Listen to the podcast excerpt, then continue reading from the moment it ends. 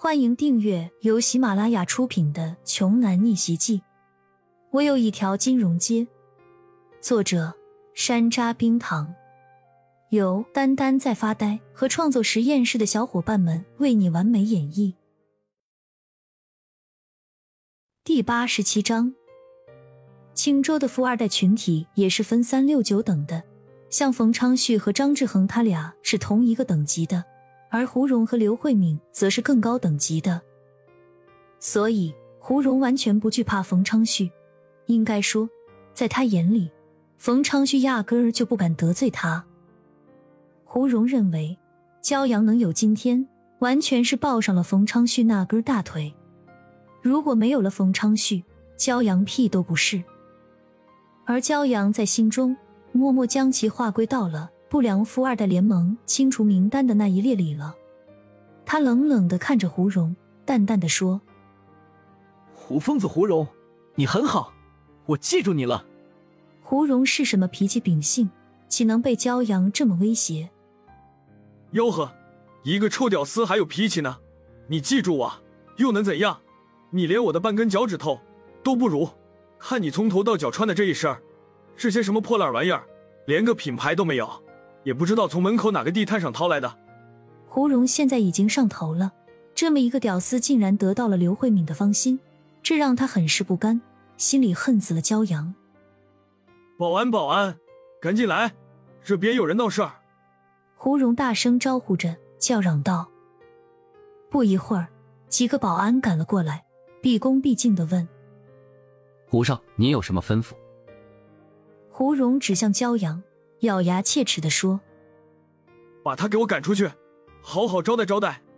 胡蓉特意把招待二字加重了语气，当中的意思不言而喻。保安们相互看了一眼，有些迟疑地反问道，这不太好吧？胡蓉不耐烦地拿出一张支票说，10万块够不够？够够，多谢胡少。几个保安接过支票，高兴的手舞足蹈了几秒钟，转过脸之后立马就要对骄阳动手。爸，你帮帮骄阳啊，他肯定不是胡蓉他们的对手啊。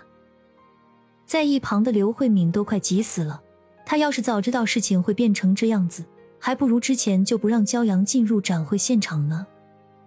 刘承安确实不太希望看到自己的女儿和骄阳过于亲密，同时他也巴不得能够借着胡蓉的注意力转移到骄阳身上的机会，让胡蓉早点离开他们天域珠宝的展区。于是他对刘慧敏说，行啊，小敏，和咱们无关的事情咱们就不要管了，我得赶紧去忙公司里的事情去了。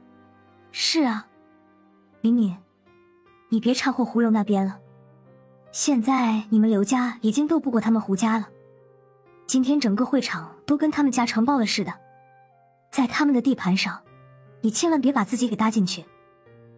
蔡娇娇一把拉住刘慧敏，尽量把她往回拽，不让她再靠近骄阳和胡蓉那边。刘慧敏没想到自己的好闺蜜和老爸都打算对骄阳见死不救，看着眼前的两个关系最亲的人，她突然觉得他们变得有些陌生了。你们不救我自己就……刘慧敏突然扯开蔡娇娇的拉拽，直接站了出来，对着保安说，我这里有30万，你们不许对骄阳动粗，同时你们也要保证他的安全，不会被其他人伤害。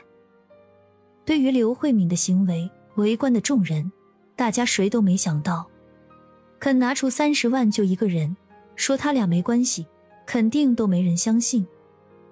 胡蓉的目光之中已经尽是寒霜，她也没想到骄阳在刘慧敏的心里会是这么重要。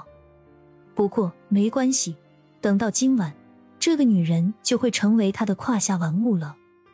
胡蓉越想就越激动，不耐烦地对保安说道，都傻站着干什么呢，动手啊。